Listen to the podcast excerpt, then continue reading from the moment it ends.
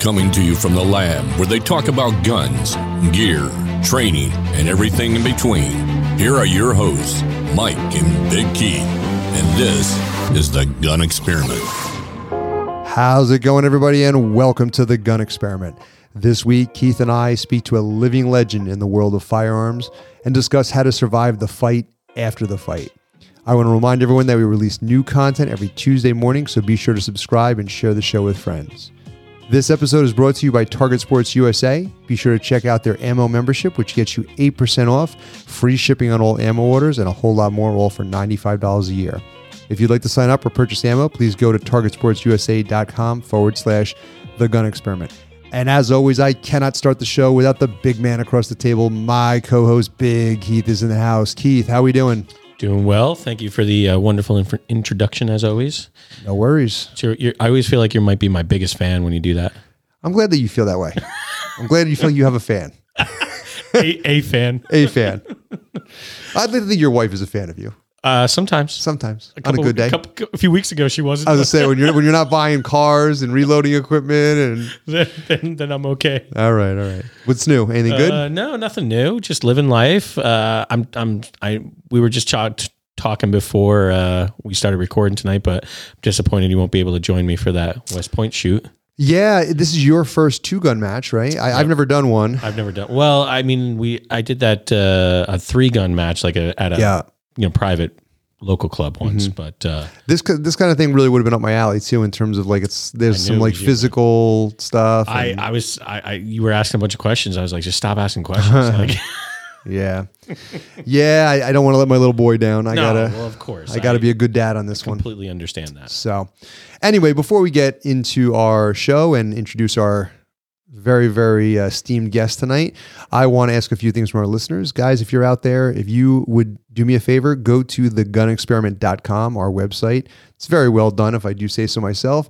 And when you go in, there'll be a pop up for our mailing list. Go on and join that. I, you know, I get this really bad feeling about social media these days. Keith, you've been saying it for years, but it's only so sustainable. And at some point, you know, I have to be able to get a hold of people and make sure people are getting messages and getting new content. And this is the best way to ensure that that happens. And even, you know, it always sends you information. It sends you the newest uh, uh, episodes and whatnot. But if it ever gets to the point where we need to get you more important information, that would be the way that we would do it to our most loyal and and avid fans. So please go on and join our mailing list. And on a more fun note, be part of our growing community and join our Discord page. I know Keith, that's the one social media that you're doing, and it's it's it. great. Yeah, You want to talk it up a little bit? sure. Yeah, we uh, we've been having a great uh, great conversations on. Uh, I, I I think my favorite one recently have been the, the new new gun purchases. Yeah. You know, there's been a few of them on the group. Yeah, And um, Mike, you included. me too.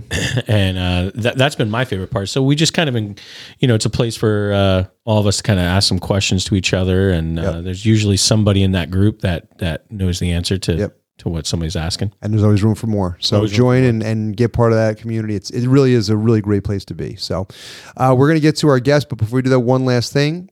Tonight's interview is brought to you by Flatline Fiber Co. Flatline creates quality sewn goods for the firearms community. Whether you're looking for a new sling or maybe some ear pro wraps to make range sessions a little more comfortable, they've got you covered. All products are made by hand in the U.S., include free shipping, and have a lifetime warranty. Head over to flatlinefiberco.com and use the discount code GUNEXPERIMENT10 at checkout to get 10% off.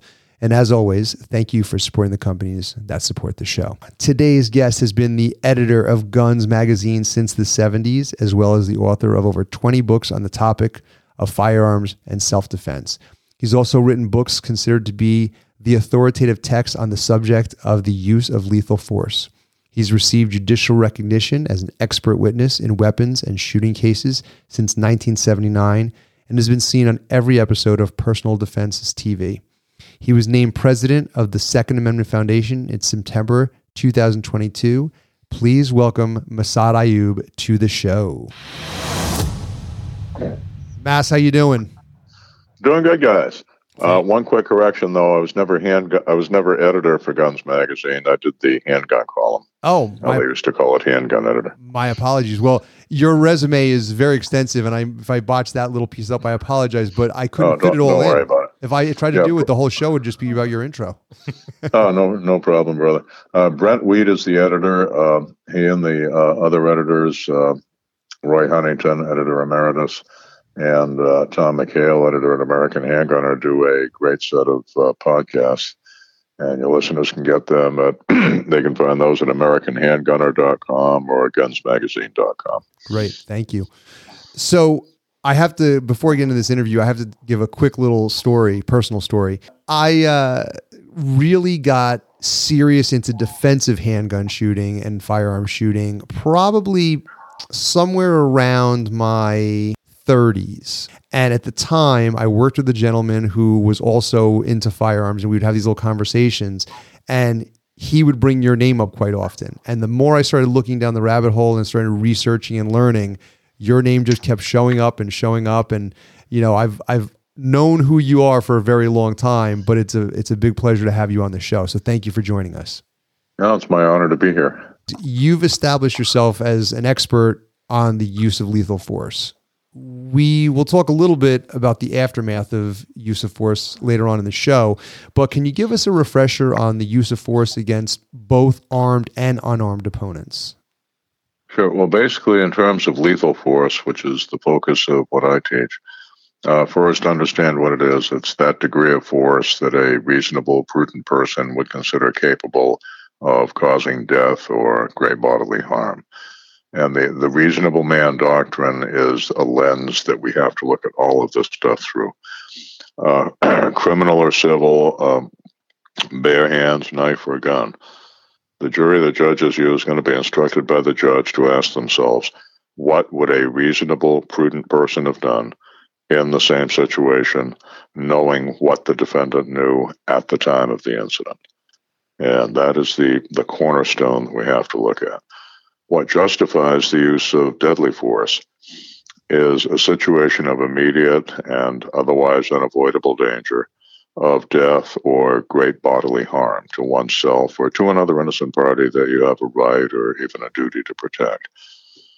That situation, in turn, is created by the presence simultaneously of three criteria on the part of your opponent.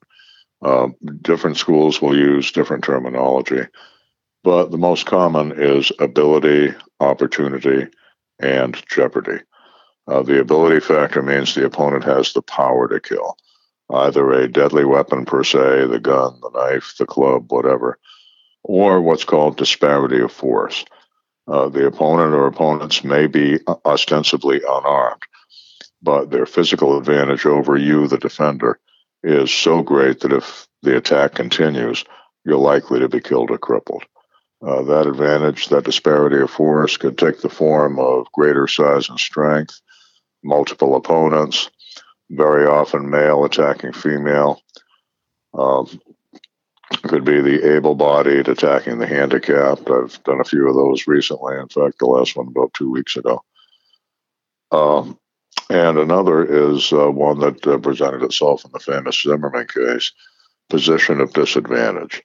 Uh, you might be the same size and strength and equally matched, but the opponent has you down, you know, in, in Zimmerman's case, in a mixed martial arts mount, a ground and pound. And your head is being pounded into the pavement, and you realize if this continues, I'm going to be brain damaged or killed. So that would cover the ability factor. Opportunity means the opponent's capable of very quickly employing that power to kill. Uh, the guy 100 yards away threatening to murder you and, and waving a sword uh, is dangerous. I would be concerned about him. I would have my hand on my gun. I'd be wanting to get cover between us and even more distance. But it's not yet time to shoot. He's not close enough to immediately exercise that power to kill. Right. If he's doing the same thing from that distance with an AK 47, that element is certainly fulfilled. Okay. The third aspect, and often it's the key aspect, is jeopardy. Uh, jeopardy is essentially the manifest intent element. The opponent has to be manifesting by words and or actions an intent to kill or to cripple you. And what I explain to my students is uh, as long as I've been alive, we've been an armed society, and more so now than ever. a whole lot of folks are out there carrying guns. We're all within range of killing each other. We don't shoot at each other because no one has created that manifest intent element. No one has attacked us. No one has seriously threatened us and created that immediate situation. So, a, a quick question. Keith and I were actually talking about this the other day, and we were discussing the idea of brandishing. And uh-huh. I did a quick look today of exactly what brandishing is. And where does brandishing fall in terms of brandishing versus preventing? Possibly, yeah, preventing. Okay. The, the first thing I'd be looking at is the terminology. Uh, we've all heard someone say words mean things, and nowhere is that more true than in court. So we've got to look at the legal definition as opposed to uh, what we might think of as Webster's definition. Yep. Um, a gun prohibitionist might think that simple open carry was brandishing. Uh, in fact, brandishing means that you're waving the gun or somehow displaying the gun in a reckless, threatening manner that is unlawful. When you've drawn your gun in self defense, the proper term for it, uh, the state of Florida actually has it in the law books now, is defensive display. Yeah, so listeners memorize defensive display. Bad guys branded, good guys defensively display. Now, is that universal? Meaning, like, like we're in New York, which is obviously very uh, not pro gun. no, and in most states, it's going to be subjective. Uh, the defensive display terminology has not yet become universal by any means. Yeah. But what we've got to show is basically, easy way to remember it again is this: bad people threaten, good people warn. Uh, you have been put in danger. Your family's been put in danger. You have drawn your gun and told the guy to stay back. There's a principle in ethics and in some jurisdictions, even in law, called duty to warn. And the principle is that if you see someone about to do something very dangerous to themselves or another, there's literally an ethical duty to say, hey, whoa, stop doing that. Somebody's going to get killed. Right. If you have the, the individual threatening you in a road rage situation, for example, and he has physical advantage over you, he's holding a tire iron or something, Taking him at gunpoint is not brandishing. Okay. Taking him at gunpoint is definitely a defensive display. And it's much much easier to defend in court. What I, yeah, so what I what I was saying when we had this discussion is I feel like it would be as though you felt the need, you drew your firearm, but if the guy all of a sudden puts the tire iron down and says, "I'm good, man, I'm walking away," Now it's now you can let him go. Now you can let him go, and it's de-escalated the situation, and that sure. would not be a one. brandishing brandishing situation. No, it would be uh, self-defense. It would be uh, no, no. Everybody's heard the term justifiable homicide. Yeah. Nobody yeah. has ever heard the term justifiable gunpoint, but the essential underlying principles are the same. Yeah, right. True. And if if you study this, as I know you two have, but not all of your listeners may have Every single study of defensive gun uses, uh, what we call DGUs, shows the overwhelming majority end without gunfire. The bad guy realizes, oh shit, I am about to suffer a cause of death, sudden and acute vic- failure of the victim selection process. I'm terribly sorry, sir, and I am leaving now. Is the, doc- the the documentation of that is really the hard part to I, right. I think, right? They, they, it just, how do you document that this happened and de escalated the situation? Uh, the way I put it to my students is you win the race to the telephone. Yeah. Yeah. Now, it sounds counterintuitive to, to most people that, well, the, the bad guys would never call the police. Yep. And again, I've got to say BS. Yeah. Uh, first, a whole lot of the bad guys don't have criminal records yet. Mm-hmm. Um, all of us, if you've lived long enough, have lived someplace where there was one guy in the neighborhood whose mission in life was to harass everybody else in the neighborhood, or at least we've met, you know, one of those uh, one of those type of people in some situations. Sure. Uh, road rage being a classic example. You pull your gun, he leaves. He gets around the corner. He puts his tire iron back in the car, calls the police, and says, "This crazy guy pulled a gun on me for nothing, and I'll sign a complaint." The, that, the criminal justice system is geared on the assumption that whoever calls 911, whoever makes the first complaint becomes the victim complainant. I heard a story. Yeah, I heard a story exactly. from a couple friends just not too long ago about just that. They were fast food line. Some guy got road rage about trying to cut somebody off in, in the drive through lane. And, um, you know, tried to get out of the car and and and you know go to attack uh, the other person, and uh, one of the individuals, you know, uh, had a, a defensive display, and uh, he ended up calling the poli- the the individual who approached the car. Uh, ended up calling the police first, and the gentleman who did the defensive display had to, uh, you know, have a discussion and justify.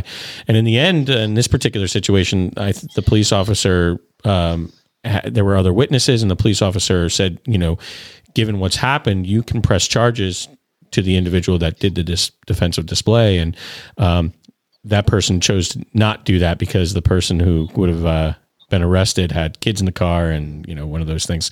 I, am not saying that he should or shouldn't have just more for the story of yeah. proving your point of that's the way you know it should be. The race to the telephone. I like race that. telephone i yeah. like that for sure. So uh, one of the things that I, I, wanted to ask you Mas is um, you know you've been you, you you talk very eloquent, eloquently about this topic these topics and you know do you remember the first time you had the opportunity to be an expert witness in a judicial manner and, and like how you felt about that?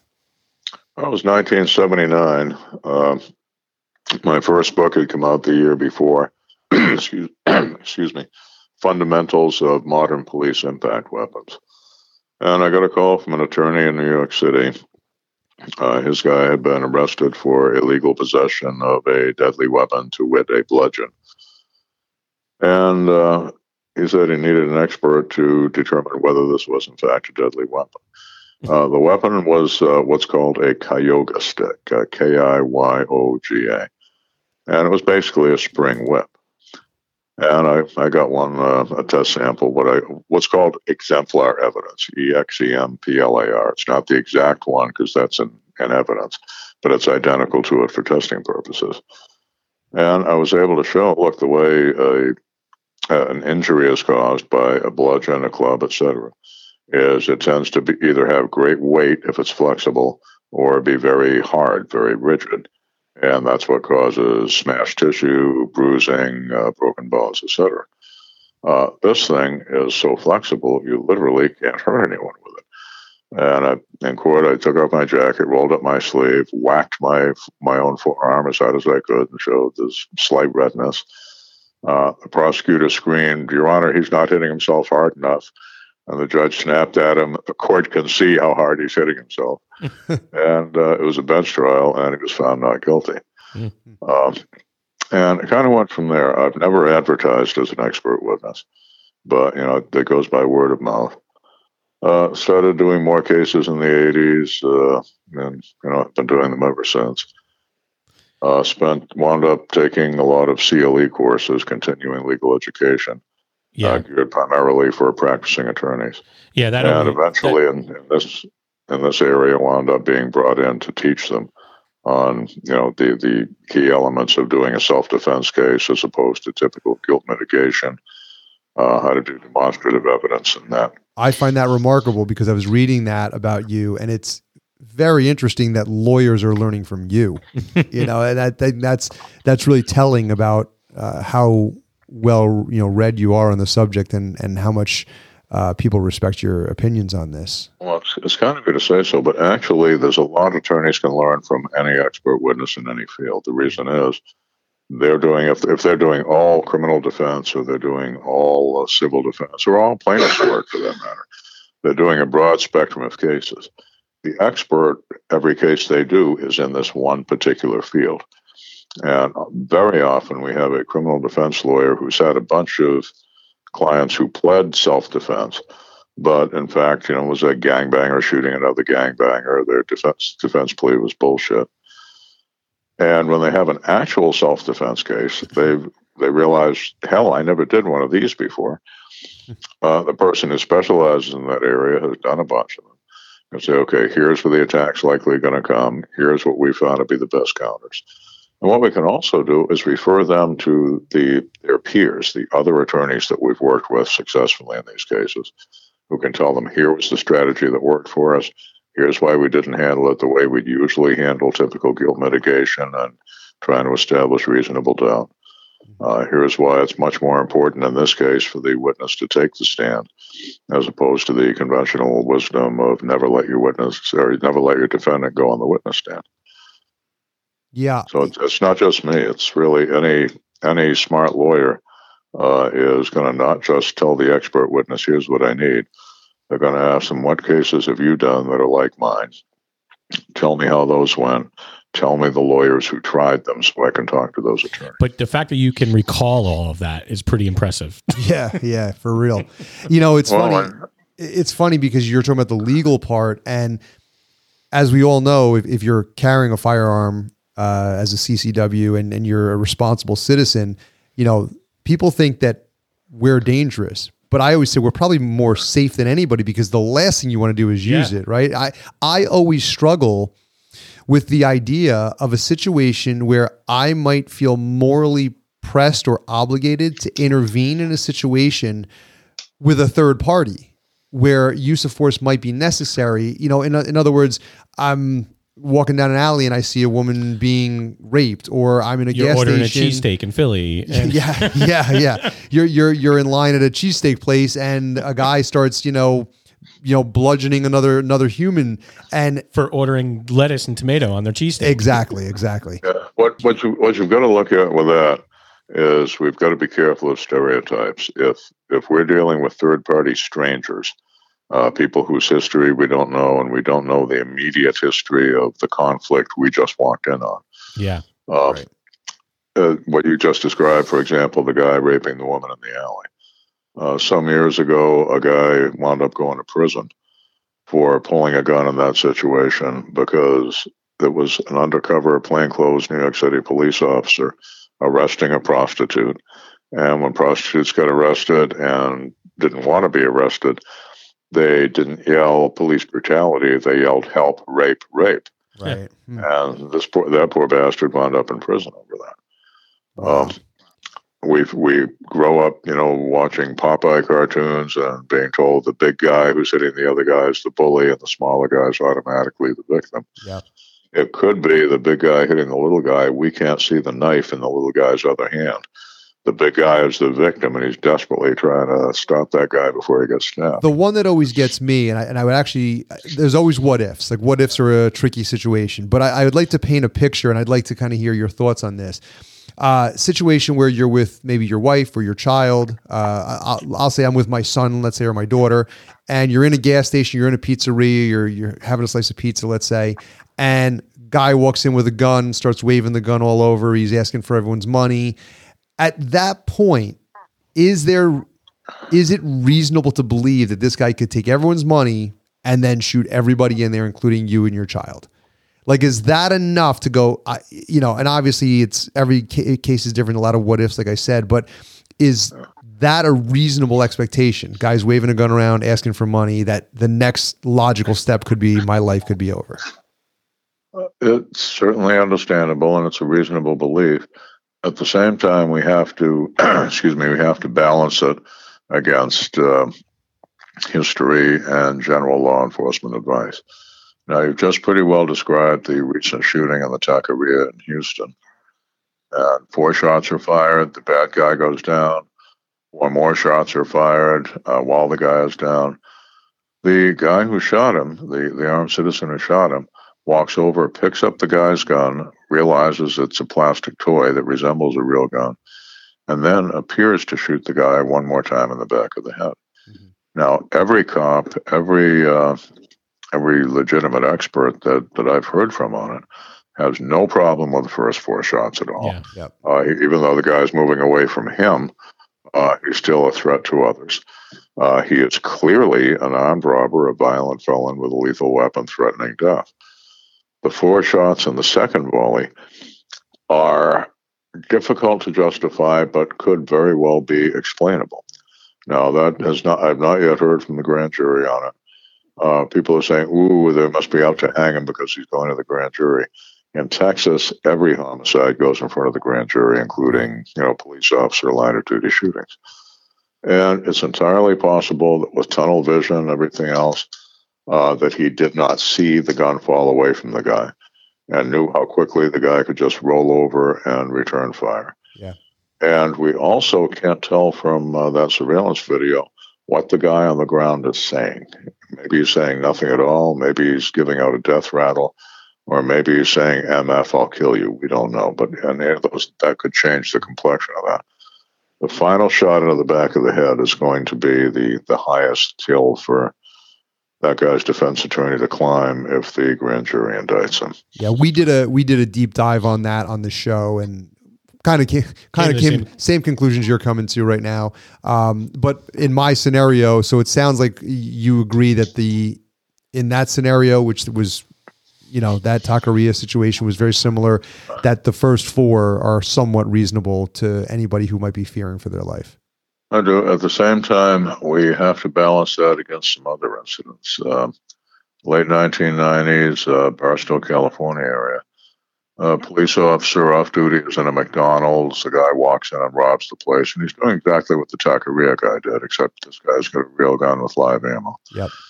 Uh, the cop was a sharp young officer. He's got a plan with his wife. If anything like this happens, you and the kids are going to separate from me because you know, when I draw my gun, it's going to draw gunfire in my direction. They get out. He draws his gun. He yells a challenge. The guy turns and shoots at him, and he lit the guy up. Uh, if I recall correctly, the officer was carrying a Glock 26 9 millimeter. Killed the armed robber where he stood. Hears screams behind him, turns around. The shot that the man had fired has killed a little girl. And that cop has been dealing with that now for a quarter of a century. Uh, we when we are the ones who up the ante or challenge the bad guy, we're going to, if it all ends well and you, you kill the monster, you're going to be the hero. If it goes badly, if that guy fires a shot, everybody else is going to say, look, the cops all recommend let the robber take the money and go. Right. But you had to be the hero and you pulling your gun got that child killed. Yeah. So it's damned if you do, damned if you don't. There's, if if the guy was simply in the ta- if I had been in that taqueria, I can certainly understand what the the shooter did. Yeah, the good the good guy, the the armed citizen.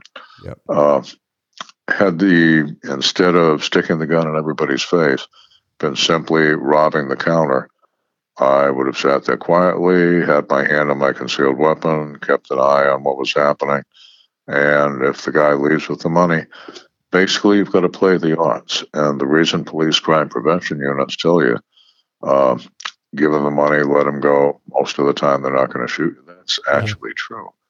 But we have to worry about, uh, you know, the deviation from the norm. Of course. Yeah. You also see the rare case where the, the victim complies perfectly and the bad guy still executes them just out of psychopathic or bloodlust or insanity. We, So a lot of it is you're you're going to be using your life experience and judgment of people. Is this guy a psycho who's on the edge of exploding, or is this guy just calmly handling this? It's obviously something he's done before. I give him the money, he's probably going to leave. That's a decision you've got to make there. I, I don't want to go down a, uh, you know, go down a path too far, but you know, the reality is, I think uh, as a society, we sometimes we forget that uh, as human beings, we're we're all just animals, and uh, you know, we're we're, we're we are capable of just being excuse the language, fucking nuts. Yeah. you know, crazy. But um, what, a a question I had when we were getting ready to to talk with you tonight was: Have you ever given any thought to the total amount of rounds you have fired in your career? I wish I'd kept count. I mean, Uh, like, one of my mentors early on was Colonel Charles Askins Jr. And he, at one period, uh, during the period when he uh, became the national champion, I think 1936, he kept track of some ungodly number, like 300,000 rounds that he had fired just in the two years running up to that match. Wow. Um, I've, I honestly have no idea. Well, I had done some quick math, so let, let's have a little fun with this for a minute. Uh, Do you think you conservatively shot a thousand rounds a month, like for the vast part of your career, or do you think more? Oh, when I, when I was competing, oh yeah, easily. Easily a thousand a month. How long did you compete? Yeah. Uh, informally, early teens. Uh, formally, started at about nineteen. Uh, So what to about? present. Oh, Uh, I did it. I did it heavily in my twenties. There, uh, got back into it more in latter thirties and forties. So uh, so, so To give you an idea, my my 40? wife and I figured 10 years ago, uh, we were averaging 24 matches a year. We were generally able to, Wow. you know, shoot multiple. So- uh, Conservatively, how many years would Yeah, you say fo- you 40 years? 40 45? years? Uh, well, competing would be. I'm 70. I'll be 75 this year. I started competing So in NRA 50. competition at 19. 58 so, years? Yeah, 50, 58. Uh, 50 let's go yeah, 55. you, you do the math, kid. It's too depressing Yeah. for me. Six, let's just say uh, conservatively 660,000 rounds. And that's just competition. competition That's not only. including your trainings, your or instructing. reviewing firearms or any of that stuff. So Wow. I- you got to be a million, a million, million round man. You might be. I do not know. I, I honestly don't know. One, one thing I learned at court: if you don't know the answer, the answer is I don't know. Never well, guess. I can tell you it's a lot. we'll go with a vague term of a I'll lot. say it's a lot. Yeah, I will yeah. say it's a lot. Judging by my ammo bills, it's a lot. That's great. But uh, my wife and I now we you know we went from a decade ago to shooting a couple dozen matches a year to last year I think I shot five and she shot three or four. Do, There was do you, one match she uh, had a bad knee and didn't go to. There's one she won so much. Uh, she uh, women look at this differently than guys. Um, she said, "Look, I've won it twice. Uh, let somebody else have a chance." well, Which you, you never hear a male letter. no, no, no. Um, do you, did you ever reload during that career or you always factory? I did when I was younger. Um, the last few years, Christ, I don't have time to shoot, let alone reload. Mm, yeah. Um, so a while back, I gave away all my uh, reloading stuff to young Uh, people who were coming uh, up. I'm just starting to dabble in pistol and rifle. I've been reloading shotgun for, for a little bit now. Um, I, I, that's probably what I shoot the most is, is shotgun. Thank, think Dillon. Thank Dillon. I did. That's what I bought. Yeah. I bought a Dillon 650. Yeah, Mike Dillon's a saint for our business. Yeah.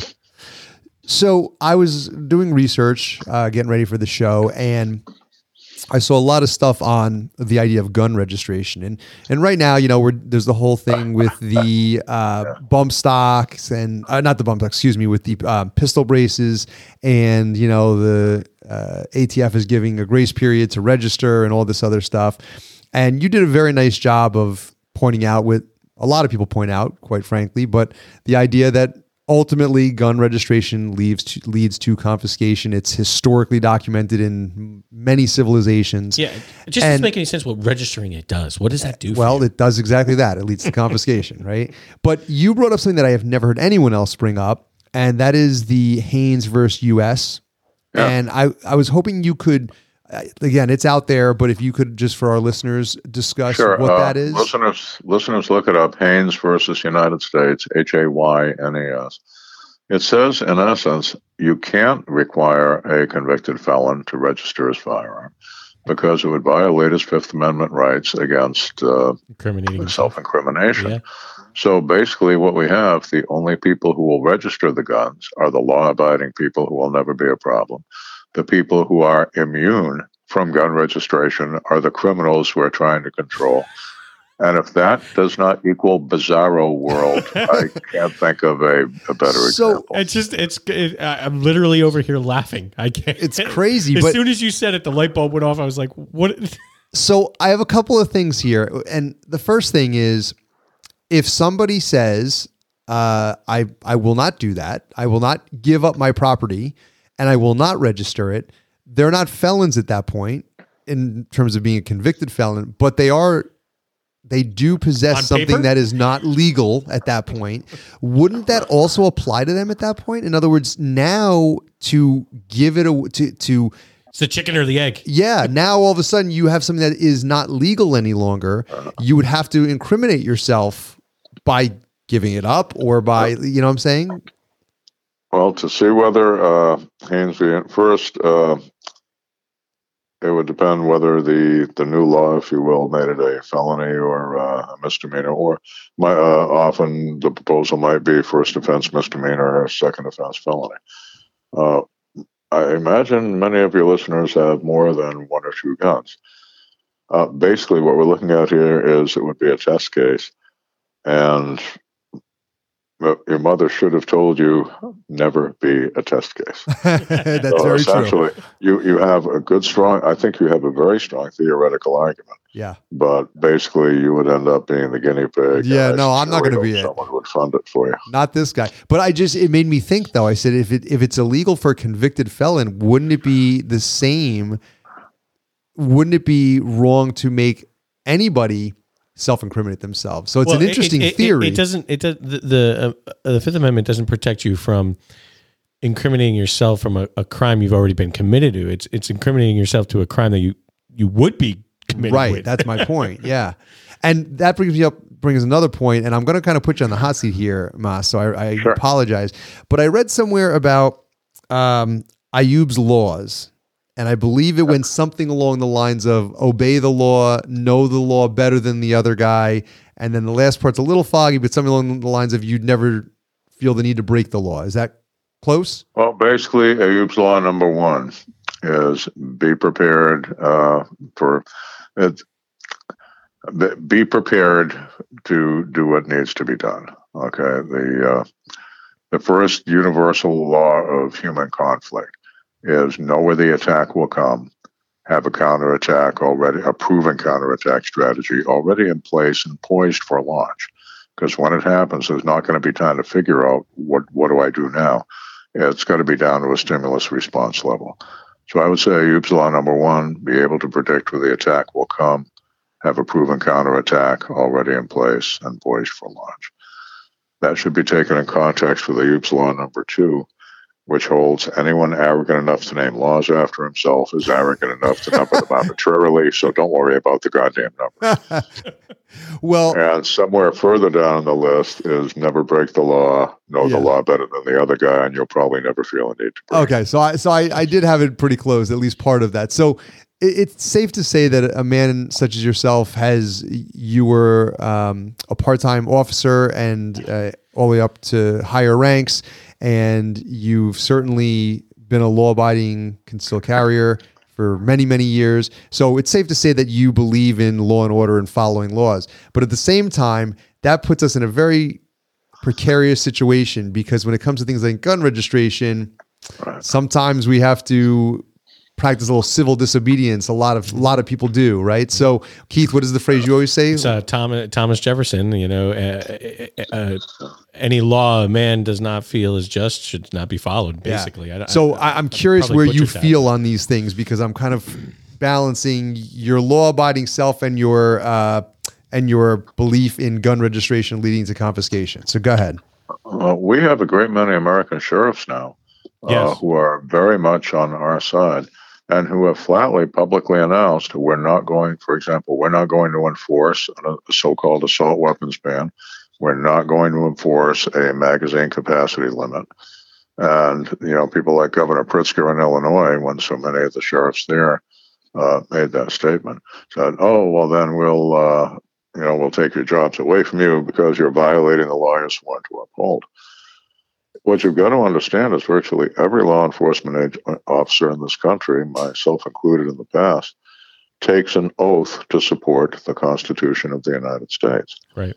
And if a politically correct law is blatantly unconstitutional, uh, they are in the position, Gov- Governor Pritzker and people like him, Governor Hickenlooper in Colorado, when of the 57 or 58, I forget the exact number, of sheriffs in the state, when 53 or 54 of them joined us in the lawsuit to kill that stupid magazine restriction. um, if you're going to tell them, oh, you're fired for not obeying the law, well, okay, so you want them to be Adolf Eichmann? We only followed orders. Why did you take those children out and throw them in death camps that the Fuhrer ordered us to when you know the thing is wrong? So, in the end, uh, what we have to remember is the Second Amendment is, by definition, an enumerated right.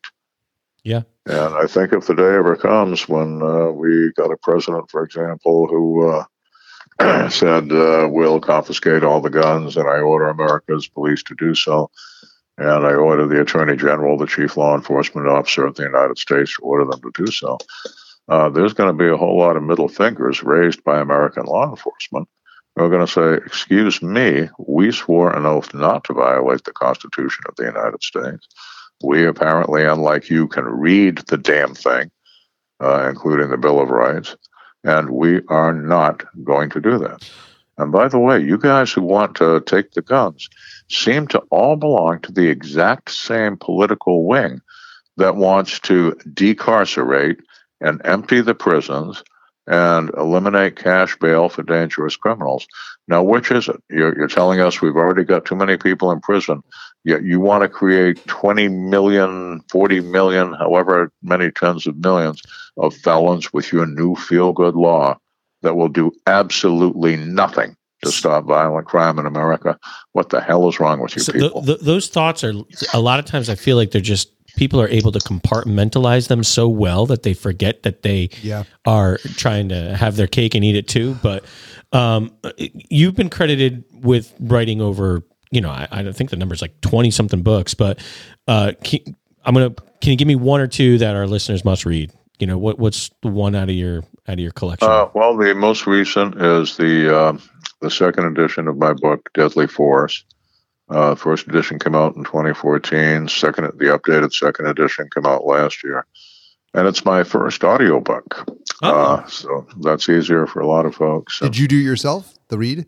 uh, I did, yeah. That's great. Uh, Oh, that is good. I, I do some audio. I do. I like kind of supplement because uh, a coworker of mine suggested that a couple years ago, and it's really I've, I'm reading more books than I ever have before. Well, I always had a good face for radio. I'll see if I need a voice that's, that's why we're doing what we're doing. exactly. Knows there's no video component here. so, kind of switching topics a little bit here. You were recently named president of the Second Amendment Foundation. Uh, It's uh, 2020. yeah. How has that experience been so far? Oh, it's 2020. I thought I had uh, 2022. I thought. Okay. Uh, September 2020. Oh, okay. Uh, I've I've enjoyed it. I've been for a few decades on the uh, board of trustees. I was always very impressed with what the Second Amendment Foundation did. Uh, the founder, uh, Alan Gottlieb, was the one who had the vision in the 1970s to say, "Look, we need legal scholarship on the Second Amendment because everybody's interpreting it wrong." The, uh, down near every book you read about the Constitution or every article says it's about the National Guard, and that's BS. And it was his, largely his funding and his instigation that led that to turn around, that led so many legal scholars to actually look deep into it and realize, holy crap, this Gottlieb guy is right. We may not like it, but Yeah, that I- is what it says. it's we we had a uh, we had a discussion on Discord not recently about it, and I I one of the things that I had said is people forget that the the people who were defending this country bef- that that ended up writing the Second Amendment, they were fighting barefoot. Well, they had rifles and but not nearly as much as the British did. Well, I, I always try to appeal to common sense. And one argument that I've found resonates with people who aren't locked into the, the anti gun mentality is look, the, the framers who wrote that document in 1791 were, for the most part, veterans of the war. Yeah, they just got done fighting. They, they'd only been done fighting for like what the, six the years. gun, yeah, the gunfire of the revolution was still echoing in their ears. Do you, if you seriously think they meant to empower a national guard, a national guard of that formative period would have been Tories loyal to King George and Yeah. duty bound to crush the rebellion yeah, and kill their neighbors. I do not think that is the obvious legislative intent No. no. of the Bill of Rights. It- End of story. it fascinates me how how uh, you know it, it really in in terms of years right it really wasn't that long ago it was only 250 years ago Yeah, 270 it's a years relatively It- short time. so it just it, it fascinates me how quickly everyone has forgotten what they've learned about that or or why we teach it really i guess you know what it is? It's it's not that long ago, relatively speaking, to the world, right but it generationally we we have jumped leaps and bounds technologically. Yeah. And that's opened up a wide world, right? It's we've we've opened up quite a bit in terms of that. And speaking of that, uh, back to the Second Amendment Foundation, uh, we had Alan on um, a while ago. That's actually how we got connected with you. And he was kind of telling us that there were some big things coming down the pipe. Uh, are there any major changes or events or announcements that maybe you could share with us coming from the foundation? Uh, not at this point. We are I literally. I've lost count of how many dozens of uh, lawsuits uh, we're plaintiffs in now You guys are killing it. uh, against all these all these feel good things. You know, Illinois, uh, Colorado, uh, Oregon, et cetera, et cetera. Um, uh, the arguments are the, the legal arguments are on our side. Mhm. Uh, the uh, the mass media, of course, is not. And basically, uh, I think overall we're winning. Now, if you look at the big picture, go back, let's say, 40 years. Uh, 40 years ago, uh, there were seven states where there was no provision in the law for the ordinary private citizen to carry a loaded gun in public for self defense. Today, there are none. Every state has some provision for it. Uh, back then, there, you could count on your fingers uh, the number of shall issue states. Most were may issue, which essentially, in a lot of places, became a code for we'll give you the permit if you're white, male, rich, and politically connected. Yeah. Uh, uh, but until the Bruen decision in June of last year, the shall issue states, any any law-abiding applicant must be issued the permit, the issuing authority must show damn good reason why not, had become the norm for the most part. And the Bruen decision, in effect, put a stake in the heart of the whole may issue corruption-prone regime. Um, Forty years ago, there was one state, from the state of Vermont, where you didn't need a permit to carry a gun. Today, literally half of the states, Yeah. 25 of them, Yep. are so-called constitutional carry. Hopefully, Yeah, we- So hopefully we have soon to be made over. tremendous strides. Yeah, we were just saying that Florida could tip it over to more than half, which is pretty amazing. You know, so I before we get on, I want to move on to our next segment. But before we do, uh, we have our Discord page, and one of our members, uh, he goes by the name Bishop. He actually wrote in a question for you, if you wouldn't mind. Sure. He had watched your video on the wedge hold, and Yeah. most instructors that we've worked with teach the wrapping the support hand fingers wrapped around the primary hand. And now they're saying to stay clear of wrapping the support hand's index finger around the trigger guard. Uh, and I'm Well, I, describing. say, I say that too. I'm wedging the index finger under the front of the trigger guard to cam it upwards. Okay, so his question was uh, in terms of the wedge hold, it seems to be a bit of a hybrid between the two. Do you still find It it relevant, or have you abandoned that practice at this point? No, it, it's going to depend on hand size and uh, the shape of the trigger guard. Uh, if you have big hands and a 1911, you're not going to be able to do it because uh, essentially you run out of trigger guard. The, Yes. uh, uh, the same would be even more true with like a single action army or a Ruger Blackhawk. Uh, but it'll work well with a revolver. It works well with almost all the striker guns. Uh, the uh, double action autos it works well with. And uh, the HK pistols in particular, my God, it's like they made them to work with the wedge hold. Okay. So I tell folks, look, it's your hands and it's your gun. Try the different techniques, see what works for you, not just what feels good, but do some performance testing with an electronic timer, score the targets, and the targets and the timer are going to tell you the story. One or another technique, you're going to be hitting a little bit faster and straighter. All right. There you go, Bishop. There's your answer from the man himself. And before we move on, Mas, where can people find you? Where's the best place for them to connect with you?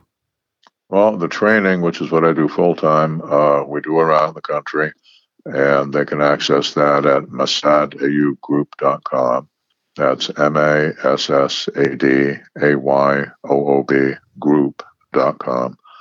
Uh, the books, the easiest thing is to go on Amazon or uh, gundigeststore.com. For the last several years, uh, most of my books have been uh, published by Gun Digest. Okay, great. Thank you very much. So we discussed run and gun with you earlier. It's our 10 question Yeah. rapid fire. You ready to do this? Hit it, kid. Send me in, coach. Here we go. Number one, what is your favorite gun in your personal collection? Probably uh, 1911. Uh, very likely the first one I got when I was 12 years old.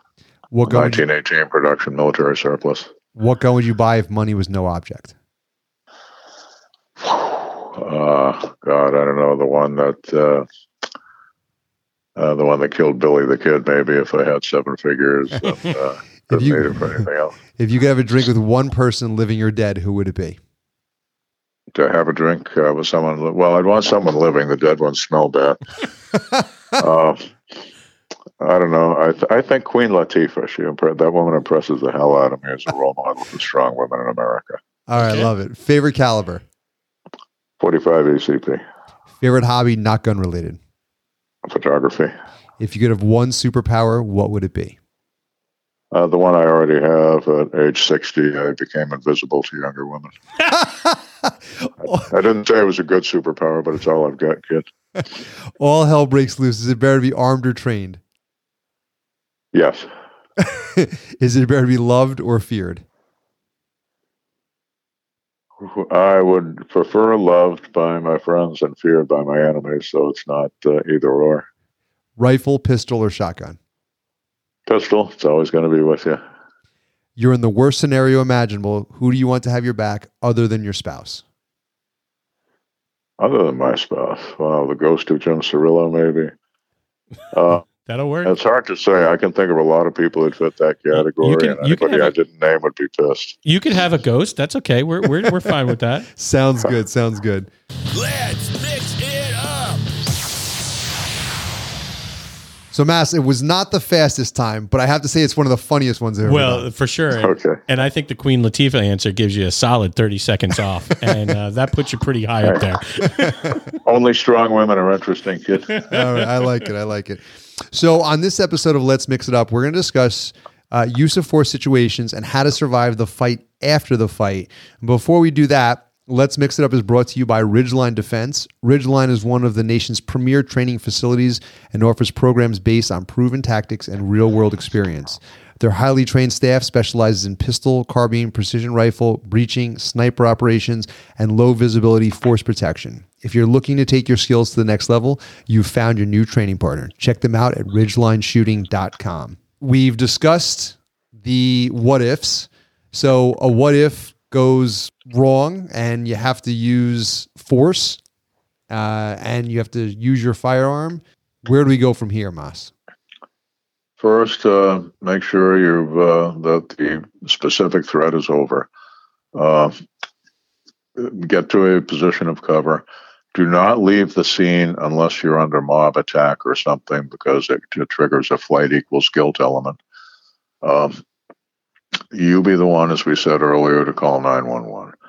When they pick up, give first give the location and repeat it in case you're cut off. They know where to send the cavalry. Tell them I've been violently attacked. There's there's been a shooting. I need paramedics here. I need police here. I'm going to stop you. Let me stop you really quick. So, one of our other Discord members uh, goes by the handle of Wise Guy. He specifically had a question about this particular topic, This particular part of part of this topic. So, he asked when calling 911 after a self defense shooting, should you say, A, there's been a shooting, or B, I need police and an ambulance? And I think where he's going with this, and Keith, you could tell, correct me if I'm wrong. Yeah, I mean, what he's what he what I think he's trying to say is specifically, should you say anything about a shooting or a gun being involved? Right, because the thought is if if they were to then get disconnected or they were you were to get off with 911, would the gun would the cops come thinking that that there's a shooter, an active shooter and Yeah. that possibly you're it? No, you stay on the line. Tell them I'm the complainant. Tell the officer, give the physical description. Uh, tell them my weapon has been secured.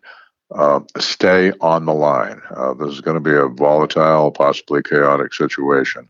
And if anything changes or there's a secondary attack, uh, you want to, uh, first, it'll be documented by the 911 recording. But also, it puts you like one relay away from directly talking to the police through the dispatcher. Uh, the shootings happened in your home. Somebody's pounding on the front door.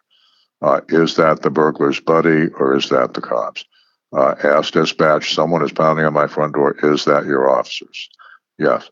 They're going to tell you put the gun down, unload the gun, or something like that. I would holster the gun and state my weapon is secured, which is absolutely true. There's no deception there. Mhm. Yeah, if you have to keep the guy at gunpoint, say, ma'am, I have a very dangerous man here at gunpoint. Uh, I fit this description. The man I have at gunpoint uh, fits that description. Uh, please get the officers here. Try to be in a position where you see the responding officers before they see you. That's good advice. Uh, the, the reason for that is anyone they see the gun, somebody's going to scream, drop it, or show me your hands, or something like that. It's human nature at any time, and more so under stress. When we hear a sudden sound, we turn toward it. The gun will turn with you. It's going to appear to the cops like you're swinging the gun toward them, and it's highly likely you'll be shot and killed. If you can see the cops coming, that is when you lower the weapon. That is when you holster the weapon, and get get your hand either get get your hand away from it. If they tell you drop the gun, drop the gun. No sudden movements. Just slowly open the hands and let it fall. And hopefully there'll be enough distance between you and the bad guy that the bad guy can't uh, grab the dropped gun. Do not become outraged when the cops grab you and cuff you, maybe put you on the ground. They don't know who's who. You shot somebody. They'll get it figured out. If they've been rough with you, you'll have a nice cash settlement coming. but uh, fighting the cops at the scene is going to get you hurt. And it tears what's called the mantle of innocence. That is the, the overall innocence of, of the party involved, the overall impression of you as a good guy. So be be compliant. Okay, and uh, can we go into a little bit about the sort of protecting yourself in terms of for, for legal reasons, well, the, not not speaking to the to the officers what to tell them, what not to tell them. Yeah. That, okay, I, I give I give a five point checklist. Um, First, establish the active dynamic. Um, that is, explain what happened briefly.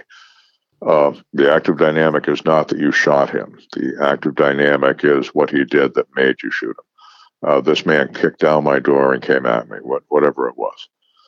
Second, indicate your future cooperation. I'll sign a complaint against him. I'll sign a statement against him. I'll testify against him, something of that nature before anything else after that point out evidence. Uh, particularly if someone's been shot, that scene is going to be trampled by emergency rescue personnel. Uh, and all the emergency services, fire, emergency medical service, and police.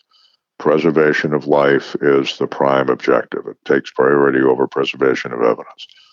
Uh, spent casings are going to get kicked away or lost or moved uh, if it goes on long enough, the guy's dropped knife might be picked up by uh, some witness on the street before the cops get there. Point out the evidence before it disappears or gets moved. Mm. Fourth, point out witnesses. Now, the bad guys never point out witnesses. This kind of helps the cops figure out who's who. A whole lot of people don't want to get involved, and if you don't point them out, they're going to disappear, and the testimony that would have exonerated you will disappear with it. It's at that point I would stop answering questions and answer anything with officer. I'd like to talk with my attorney. You're going to have my full cooperation after I've spoken with counsel. Expect to be handcuffed, expect to be spending some time in the back of a patrol car, maybe even in a cell. I've seen over the decades everything from getting a pat on the back to uh, you know, wind, winding up uh, in a multi-year legal nightmare. I'm sure that depends on the state that you live in. You know, for, no, it depends on the total totality of the circumstances and the locality. Okay, I've seen New York cops and L.A. cops that were most supportive of the uh, the armed citizen who fired, and prosecutors who were supportive of them. Hmm. Um, that surprised me. I live in a I live in a gun-friendly state, so I'm I'm safe really, uh, is Florida a gun friendly state? Uh, talk to uh, George Zimmerman, yeah. who's literally had to change his name and live in hiding at, a decade after being acquitted. Hmm. Um, Arizona is gun friendly. If he was still alive, you could talk to Harold Fish, who was sent to prison for a clear cut self defense shooting there. So, um, you'll find it even in the red states. There are the blue islands of typically the capital cities, the university towns, etc and we have the prosecutors who have been elected on a uh, anti-gun violence, anti-police, and all that. And they are looking for people to make examples of, particularly if they got a hundred thousand or half a million uh, in campaign donations from George Soros. Uh, they want to please Mr. Moneybags. Yeah. That that's not a QAnon conspiracy. That's documented fact. Uh, can we go um, back just a little bit to um, where where we were a little earlier in, in some of the process that we should take and talk about is there any advice on on how you should prepare uh, your family members for something like this that happens? You know, in, in, New York, um, we're not allowed to have any type of um, uh, I don't self defense insurance. Self defense insurance. I, I, didn't want to use the word insurance, but we are able to have uh, New York TAC defense, and you know that's at least a a number that I know I've I've talked to my wife about. Like, hey, if this happens, here's this card. This is who you should call. You know, things like that. Uh, that would be a good idea, and have uh, I think that's a good idea for anyone. Uh, find out uh, if you don't belong to uh, an organization or you can't join one for whatever reason. Call one of those organizations and ask. Uh, Look, right now I'm told that I can't join you, but do you have an attorney here that you could refer me to? Okay. And most of them will give you the courtesy of doing so. Failing that, talk to your local cops, find out who who is the attorney that their union would retain for them if uh, they were involved in a shooting and were criminally charged. Uh, you you're carrying on a piece of celluloid instead of a badge, but a shooting is a shooting, and the the same dynamics of reasonableness, et cetera, deadly danger, et cetera, are all the same. And a guy who's defended 20 cops in shootings will have a damn good idea how to defend an armed citizen in a shooting. Understood. Um, it would not hurt to contact them. It'll co- it'll probably cost you a few hundred bucks, but but after you uh, have done your own study of the law, so you know what to ask, see if you can book 30 to 60 minutes of their time. And what you're looking for is ask them particularly about the mood of the courts towards self defense shootings in that jurisdiction. And okay. often the mood of the courts simply means the mood of the prosecutor's office. Right. At that time. Yeah. And it wouldn't hurt to have that guy's card in your pocket and, uh, you don't know who you're going to call when the crap hits the fan. Yeah. And it's interesting because you know, we're in, so we're about an hour and a half north of New York City. We're between New York and Albany, if yeah. you're f- familiar with New York at all. And, uh, you know, it's interesting because we're in a, I would say a, a more, we're more rural, and I would say that we are a little more gun friendly. Uh, yep. quite a bit gun friendly, I would say, is is probably pretty fair.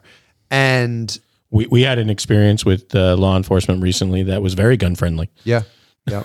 so, but it's it's just interesting because it's it depends when where this happens, right? Like where wherever this goes down, and the circumstances, and the circumstances, obviously. But you know, I think if you're in New York City, it's going to be a whole different ball of wax. Well, I think it's good, and and and Mas, would, I would assume you're going to agree with us that it's it's it's good to talk about all the different scenarios and circumstances because there are so many different variables, right?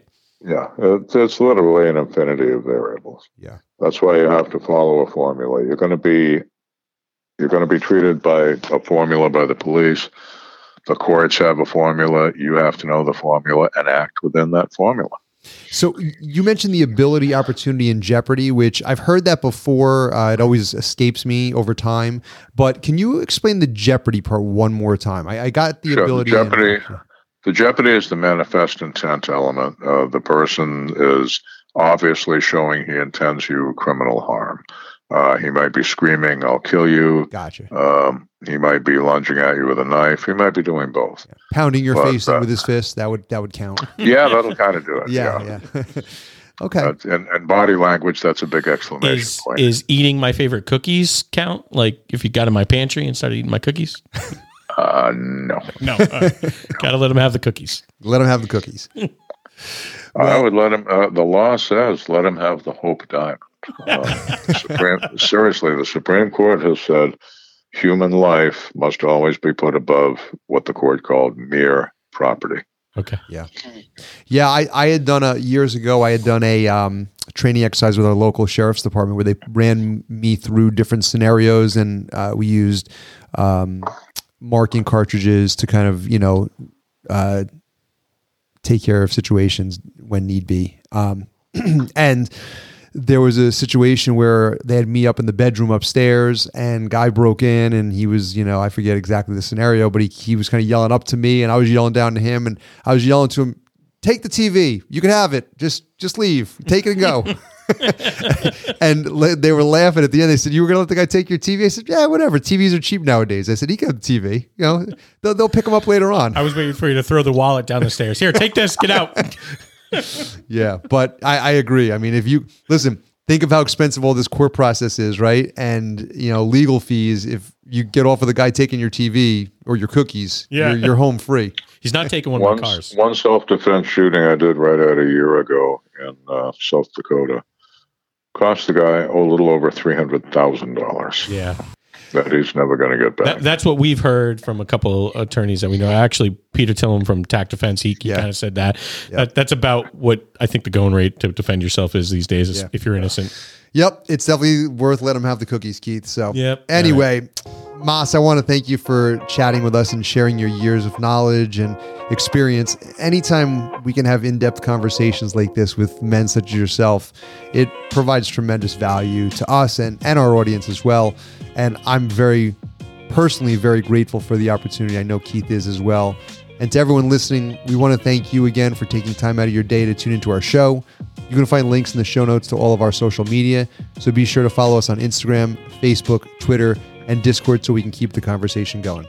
well, thanks to you guys. You're the you are the conduits who are bringing this information to your listeners. I hope they appreciate it. Thank you very much. We appreciate that.